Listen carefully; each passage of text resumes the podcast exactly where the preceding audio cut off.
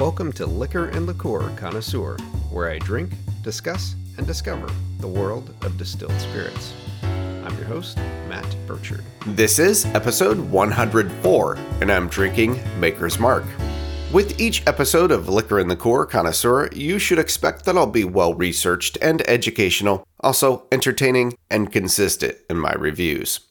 I chose to feature Maker's Mark for this episode because it's a famous brand and therefore has been on my list of spirits to cover for the show. What moved it up to the top of the list was the luck I had in finding a copy of the book Maker's Mark, My Autobiography by Bill Samuels Jr. at my local Powell's bookshop. And as an aside, I love Powell's, by the way. It's a Portland institution. Their drinks book section is several shelves wide, and you can always be sure to find older treasures like this autobiography, as well as just different random books right next to brand new cocktail books. So I love Powell's. I also chose Maker's Mark in part because of my friend Tom, who also served as inspiration for episode 5 featuring Bärenjäger. Tom is a Maker's Mark fan, to be sure, and always had a bottle on hand for parties. So, the bottle I have for the tasting is a standard 750 milliliters. Maker's Mark is bottled at 45% ABV or alcohol by volume, making it 90 US proof. And this bottle retails at about $28 US. The bottle is iconic and it's won many design awards and been recognized for the overall packaging. There's a story to the bottle design I'll get into in history, but as for a description, it's clear glass, a generally squared shape that's wider than deep. The shoulder is the widest part of the bottle, and then it slopes gently up to a tall neck. The neck is more than a handle to carry the bottle by, as the bottle is capped with a cork stopper but the most recognizable part would be the red sealing wax that covers the top and then drips down the neck as tendrils. The glass mold includes the Maker's Mark logo mark, the actual mark of the brand, which is a circle with a star at the left and a letter S and the Roman numeral 4. More on that in history as well. The printed label is simple. It's textured parchment colored paper with black ink for the word mark Maker's Mark the circle star S Roman numeral 4 actual mark. Then the text Kentucky Straight Bourbon Whiskey, handmade, distilled, aged, and bottled by the Maker's Mark Distillery Inc., Star Hill Farm, Loretto, Kentucky, USA. Proof and volume information follow. The bottle label wraps the sides of the bottle as well, and each side includes a bit of history of the brand, but I'll dive a bit deeper than what the bottle states. But first, let's get through the wax and open this up. The key thing with opening a bottle of Maker's Mark, and this is the first bottle I've ever opened, I've had it before, but I've never bought a new bottle to open, is there is a pull tab that is covered in wax as well, but you should grab the pull tab and, and pull that off. Uh, there's stories of people not seeing the pull tab and not knowing how to get through the wax and carving it off with a knife and all kinds of, of things. The pull tab should cleanly cut it so that it will stay on the bottle while it's open. All right, so let's give it a try. Here we go. It's nice and easy. Came off. Oh, it's sticky. So it's ad- it's got adhesive on the underside of the the pole strip. Anyway, see if we get a pop. Oh, I was wrong. It's a screw top. It's not a cork stopper. That's efficient. Okay, let's go for a pour. That's a healthy glug glug glug. Um, as always, I am tasting using a clean Glencairn glass. It's a whiskey nosing glass, ideally suited for this purpose. It's tulip shaped, allows you to see the spirit, smell the spirit, and of course, taste the spirit. And in the glass, the spirit looks the same color as it does in the bottle. It's a warm, rich, light golden amber bourbon color essentially. And on the nose, I definitely pick up the wood from the barrel. It doesn't really have bite. I expected more of the ethanol because this is a 90 proof spirit, but I don't get that very sharply on the nose. probably a little bit of vanilla, and the brand says there's wheat prevalent on the nose. Perhaps I'm not in the habit of just nosing pure wheat. I probably need to honestly do some sensory training and just smell a lot of different things so I can recognize them and then pick them out of spirits, but I'll trust that the brand says there's wheat prevalent on the nose. Now let's go for a taste.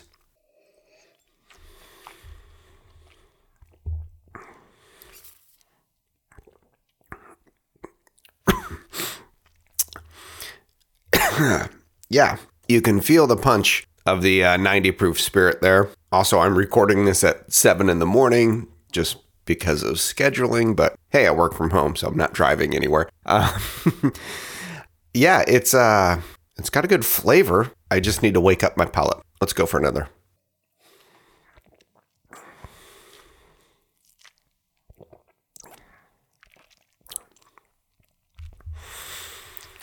Hint of uh, sweetness. Definitely taste some nice vanilla. It's rather soft. Um, probably caramel. Yeah, a little more caramel on the on the finish. I think.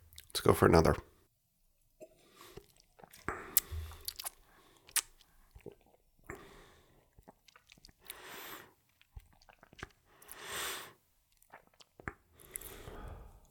overall, I do get some of the burn from the proof, and actually a slight numbing of the the lips and palate.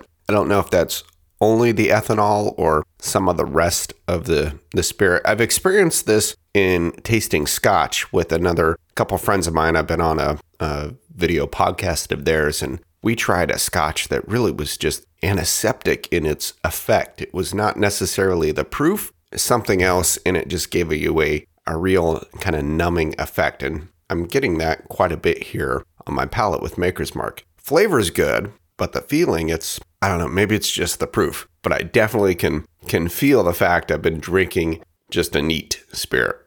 All right, we'll let that mellow on my palate as we dive into the history. Maker's Mark is the result of a fourth generation distiller, nay, sixth generation, who realized the product his family made simply wasn't that great. He wanted a better whiskey, something smoother, and bet everything to make it so. He was so committed, he actually burned the family's 170 year old recipe, stating, Nothing that we need to craft a truly new and soft spoken bourbon. We will have to start from scratch. This ceremonial burning of the recipe also apparently set fire to the drapes, and thus wasn't mentioned much in the founder's presence thereafter. So, who, might you ask, was the distiller that shunned family heritage to improve it? A man named Bill Samuels. Starting back at the beginning, the Samuels family was of Scottish descent, and that's one of the reasons that the word whiskey on the bottle for Maker's Mark is spelled without an E as a nod to their family heritage. The Samuels family began distilling whiskey in what was then the western frontier of the USA, the wilds of Kentucky. This was Robert Samuels, the great great great grandfather of Bill Samuels. In 1840, T.W. Samuels, the grandson of Robert Samuels, erected the family's first commercial distillery near Samuels Depot, Kentucky, on the family farm, and an area that bore the family name. By the time Bill Samuels was in control of the T.W. Samuels distillery, he admitted that the whiskey made wasn't that good. He described it as pedestrian whiskey. Part of this may have been due to the fact that post prohibition in the United States, American whiskey was generally of poor quality, having been rushed to market to satiate demand without proper time to age. And a lot of the intellectual property was lost in the industry as well. Prohibition's grand experiment had lasting effects on the global spirits business, and the knowledge of how to make a good spirit was lost by many. And much of the American whiskey made even prior to Prohibition was a tough, rough spirit, the kind often depicted in movies with cowboys grimacing to down what would have been decidedly viewed as a man's drink. Bill Samuels lumped his family's product in with this lot and in 1943, Bill Samuels got out of the business, determined to risk everything on what he considered to be the single idea that there was a way to craft a bourbon whiskey that would be smooth as velvet, full flavored, and easy on the palate. And shortly thereafter is when he set the drapes on fire in front of his family and associates. However, that's honestly a bit of a romanticized brand history version of things. While indeed the recipe was burned and this timeline is correct, it leaves out certain aspects that are interesting to the complete story of the birth of this brand. Bill Samuels was rather well to do and purportedly living off the income from property and the family farm his wife Margie managed. He seemed to be getting in the way around the house, and Margie needed him to have a job or a hobby, and a better tasting bourbon would be it. So it said the Samuels family was living in Bardstown, Kentucky at the time on Whiskey Row, amongst other recognized names in the bourbon business. And though competitors, they were all friendly, and thus Bill Samuels assembled an advisory panel made up of friends and colleagues from such brands as Jim Beam, Jack Daniels, Pappy Van Winkle, the man himself, and Heaven Hill brands. Many actual family descendants of these famous founders as well. This panel helped him determine what a soft spoken bourbon could be and how to craft it. They agreed to three main points, which would serve to avoid the use of new at the time technology in bourbon production. These were the avoidance of the hammer mill for grinding grain, it's said that the hammer mill exploded the grain, creating a tiny bit of heat that might taint the flavor, make it a little bitter perhaps. Also, the avoidance of the pressure cooker because it overcooked the grains other than corn, and avoiding kiln dried wood for barrel staves. The barrels was an interesting point. A representative from Missouri based Independent Stave Company found that naturally dried wood that was left out in the air for up to 18 months or so had a natural reduction in the tannins in the wood, and this helped mellow the whiskey during maturation. So, from here, in 1953, Bill Samuels found and purchased the old Burke's Distillery for $35,000, which had been closed since Prohibition. A small old distillery in picturesque Happy Hollow near Loretto, Kentucky, that contained a historic distillery building fed by clear, clean limestone springs. Small, I think, is a relative description. The distillery itself may have been small, but the property encompassed 200 acres of land. The land was renamed Star Hill Farm and Bill and family worked for several years to rebuild and restore the distillery and other buildings, earning recognition in 1980 as a National Historic Landmark. This is the home of Maker's Mark today, and they invite you to visit. That's the gist of the content on the left side of the bottle's label. But how did Bill Samuels actually go about creating a new bourbon recipe after burning the family heirloom and figuring out the basics with his advisory panel? Time, as stated before, is an ingredient in bourbon and you can't rush it. But the mash bill, or list of grains used in bourbon production, can and does vary. It wasn't until 1964 that a legal definition of bourbon was codified by the United States Congress, but production in the Kentucky tradition was well understood and comprised mostly of corn since it was cheap, therefore plentiful, and fermented well. Rye was and still is often used as a grain to add flavor to bourbon whiskey, and rye lends a general spiciness and bite to the finished spirit even after extensive aging. It was the bite of the rye that Bill Samuels was really looking to eliminate to create a soft spoken bourbon. So he experimented with different grain mixes by baking bread as an analogous way of determining what an aged whiskey from each mix may yield. He explained it this way Imagine two loaves of bread, one made from whole wheat, the other from rye. Isn't the bread made from wheat lighter, milder, and more gentle on the palate? Bill Samuels Jr., the founder's son, was quoted as saying, I remember my mom baking over 150 loaves of bread. We were surprised that it was the Red River wheat, a ground cover, that was the clear favorite. So, Maker's Mark was born as a wheat whiskey. But there was some luck in the timing. When they distilled their first batch in 1953, they were able to buy naturally dried barrels from the Independent Stave Company as there had been a general oversupply in the industry post World War II. So Maker's Mark got barrels in the manner they needed. But now, let's talk about why this bourbon isn't named Bill Samuels in the way Jim Beam or Jack Daniels carries the family name for the brand. Bill felt strongly that they should abandon this practice of naming the product for a family, so it's said that his wife Margie named the brand.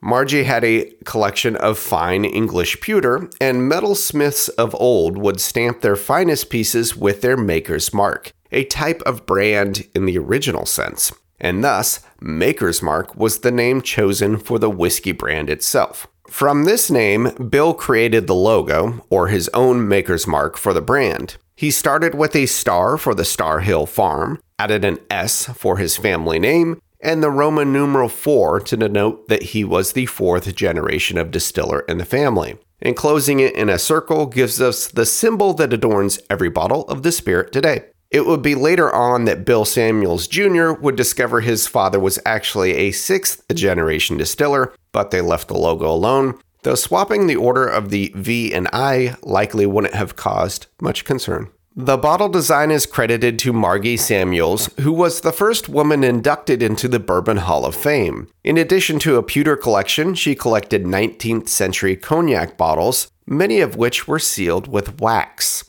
The red sealing wax was thus her idea, borrowed from cognac bottles of old. The shape of the bottle was also her design, and I read accounts that she mocked it up using paper mache. Margie also gets credit for the label, insisting on simple black ink in a hand lettered style, originally on a hand torn paper edge, now replicated by die cutting. But it's the wax seal that makes Maker's Mark stand out, and each is hand dipped to this day as they were in the beginning. The first bottles were hand dipped in 1958 when the brand first became available, and with some forethought, the first bottle produced was kept, the label being hand signed by the handful of employees at the time. It looks nearly identical to the bottle I bought for this tasting. Maker's Mark was a small brand at the start, with sales mostly confined to Kentucky for the first 25 years or so. Bill Samuels rather famously felt that advertising or promoting too heavily was a bit rude, and the product's merits would be enough for it to find a following. That was mostly true, but I'm a marketer by trade, and I always think of the old adage I read in my youth that went He who has a thing to sell and goes and whispers in a well is not so apt to get the dollars as he who climbs a tree and hollers. They did do some advertising rather early on, though. A campaign I think was quite brilliant, though some people have panned as a terrible idea. The story goes that when Maker's Mark was first introduced, it sold for about $7 a bottle when $4 tended to be the going rate for a bourbon. At a small holiday party Bill and Margie hosted, they naturally served their bourbon, and one of their guests commented that it tasted expensive. Bill Samuels apparently replied that indeed it was, and thus the campaign featuring a photo of the bottle and the tagline, It tastes expensive and is, was born.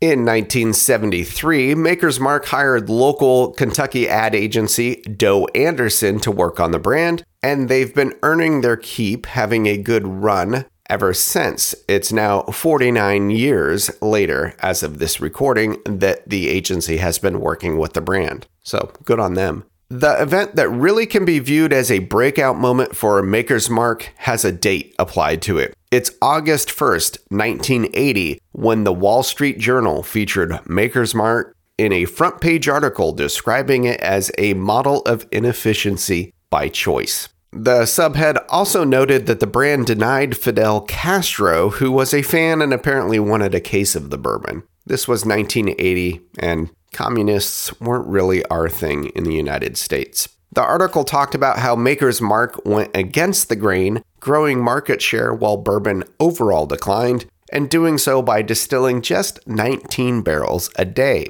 The phone started to ring after the article ran from consumers looking to find a bottle locally and potential buyers of the brand. Yet in the third paragraph of the article, Bill Samuels says of suitors, I just won't talk to them.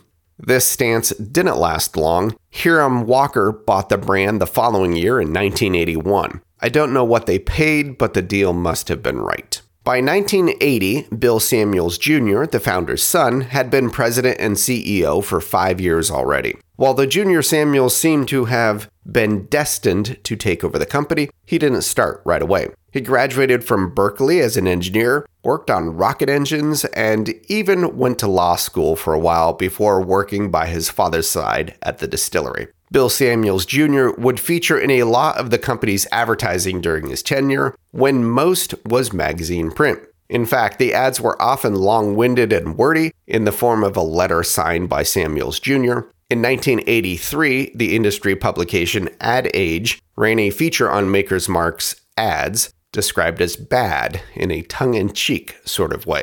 Indeed, many marketing professionals thought they frankly sucked, but consumers seemed to like them well enough as the brand continued to grow. Maybe that was further proof of what the Wall Street Journal said about Maker's Mark going against the grain.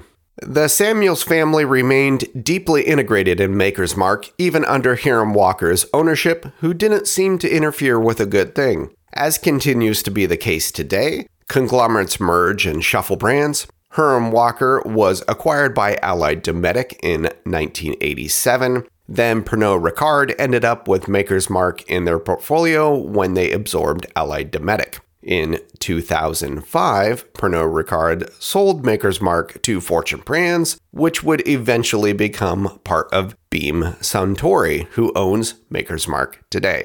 Jump back to 2004, and a second still was added to increase production. Then in 2010, Maker's Mark, which arguably was always a premium brand, released their first brand extension, Maker's 46. It's the same Maker's Mark, just finished in a barrel with another nine months or so, that has had 10 seared French oak staves added to it. It's truly a finished process and was successfully launched without diminishing the appeal of the original Maker's Mark. The following year, in 2011, the brand broke through the 1 million case barrier. Then they had a rare misstep in 2013. In February of that year, in an effort to increase supply, they announced the reduction of bottling strength from 45% ABV to 42%. The backlash was instant, and within a week, the Samuels tweeted, You spoke, we listened, and we're sincerely sorry we let you down. They were looking to increase volume production by about 6% the savings they would have gotten from proof reduction. In 2015, the brand announced a $67 million investment, which notably included the addition of new warehouses and a third identical still to increase capacity while sticking to their time tested process. Bill Samuels Jr. retired in April of 2011, turning leadership over to his son, Rob Samuels, whose signature adorns the right side of the bottle's label under the descriptor grandson of the founder. Maker's Mark has some additional brand extensions a cask strength and 101, that's 101 proof, plus a few special bottles, but they've stuck very much to bourbon. As of 2019, the most recent reliable data I can find, the brand sold 2.4 million 9 liter equivalent cases. But this was what I refer to as the before times, before the COVID 19 pandemic, had definitely changed things, so I'm sure sales have fluctuated. So that's the story of the brand. Now, onto how it's made. Maker's Mark is Kentucky straight bourbon whiskey, so that means it's made in Kentucky and meets the US legal requirements for whiskey, which is distilled from fermented grain at no more than 95% ABV has aged at least two years to be classified as straight. It actually is aged for around six. And is bourbon, meaning it has a mash bill of at least 51% corn and aged in charred new American oak barrels. It's also handmade, which is true. The mash bill is 70% corn, 16% wheat, and 14% malted barley. They use a vintage roller mill to mill their grain, not the hammer mill, to avoid the harsh flavors or bitterness. The water used is all limestone filtered water from the distillery site, one of the reasons Bill Samuels chose the site in the first place. For fermentation, Maker's Mark uses their own strain of yeast that they constantly propagate. And an interesting tidbit of their yeast propagation is they use a dash of hops in the mix when expanding a batch. The hops originally seem to have been used as an antimicrobial agent and probably isn't needed any longer, but the distillery still uses them. If it ain't broke, don't fix it. Most people, even those working at the distillery, doubt the addition of hops to the yeast has an impact on the bourbon's flavor, but nobody wants to seem to risk that it may. Fermentation is done in dozens of large 10,000 gallon vats and lasts about three days. These vats, some are original cypress wood, which is good because the cypress doesn't have an impact on flavor, but most of them are stainless steel. Distillation is done with the three copper column stills. The bourbon is twice distilled, the first pass at about 60% ABV, with the second distillation yielding a 65% ABV new spirit, well below the bourbon maximum of 80% ABV. Makers goes into barrels at 55% ABV, and the barrels are still supplied by Independent Stave Company using outdoor aged wood that's experienced at least one summer to reduce the tannins in the wood. The barrels each receive a number 3 char. Aging is done on site in more than 40 warehouses, each of which are six stories tall, allowing for barrel rotation throughout the years. This rotation allows makers to control the temperature and therefore the interaction of the spirit with the wood, as higher floors are hotter than the lower floors. Thus, the barrels rotate from top to bottom. Each warehouse is also painted black to cover the presence of naturally occurring fungus that's present around most aging spirits. The distillery can produce about 400 barrels a day, a huge jump from the 19 barrels a day in 1980 and it's reported that they have nearly 1 million barrels aging. Aging is done to taste, but the brand says the barrels average 6 to 7 years. And barrels are batch blended for bottling, with filtering and proofing down to 45% ABV for bottling, with plenty of human tasting and quality control steps along the way, before being labeled and hand dipped in 400 degree red wax, just as it has always been done. And the labels, that's another great touch. They're die cut on an original 1935 Chandler and Price letterpress. My father was a commercial printer for his entire career, and he used to operate a Heidelberg brand press that was similar. While no longer used for printing the labels, the old press does a fine job of pressing a cutting die into sheets of printed labels to replicate the original hand torn look that Margie Samuels wanted. And that is the inefficient way that Maker's Mark is made. And now on to cocktails and consumption. I'm drinking this neat, but Maker's does a good old fashioned as well. Drink it as you like. You buy the whiskey, you enjoy it as you prefer. So, in summary, what do I think of Maker's Mark? I'll be honest, it's a great brand story. Drinking the spirit, it, it's uh, a little uh, hot on the palate for me. Maybe it's the proof. Maybe it's because I'm recording this rather early in the morning. It has mellowed as I've had more. Uh, it's got a nice flavor. I've had several other wheat whiskeys or wheat bourbons. Maker's Mark, though, is probably a great brand story. Something that is implied that you don't really realize in the whole story as I was doing the research. The Samuels family, they were pretty well to do, and Maker's Mark was essentially a hobby job for Bill Samuels to start with. It takes a lot of wealth, to be honest, to one, buy a 200 acre farm with an old distillery, invest in repairing it and restoring it, and then distilling a bunch of whiskey and putting it into barrels for six years. You've got to be able to wait that out. It was not a commercial enterprise from the get go in the sense that it had to pay for itself. And I did read that the brand didn't even turn a profit until about 1975. So, Maker's Mark it exists because the founders had the the wherewithal or the financial resources to stick it out and and create a, a soft-spoken bourbon, something that was expensive from the get-go that they really wanted to kind of stand behind. What is interesting though, I will say is today I paid, I don't know, less than $30 for this bottle. I think 27 bucks. that feels like a value to me. It's a little more expensive than some, but a far cry from the prices that some other premium American whiskeys and bourbons is charging these days.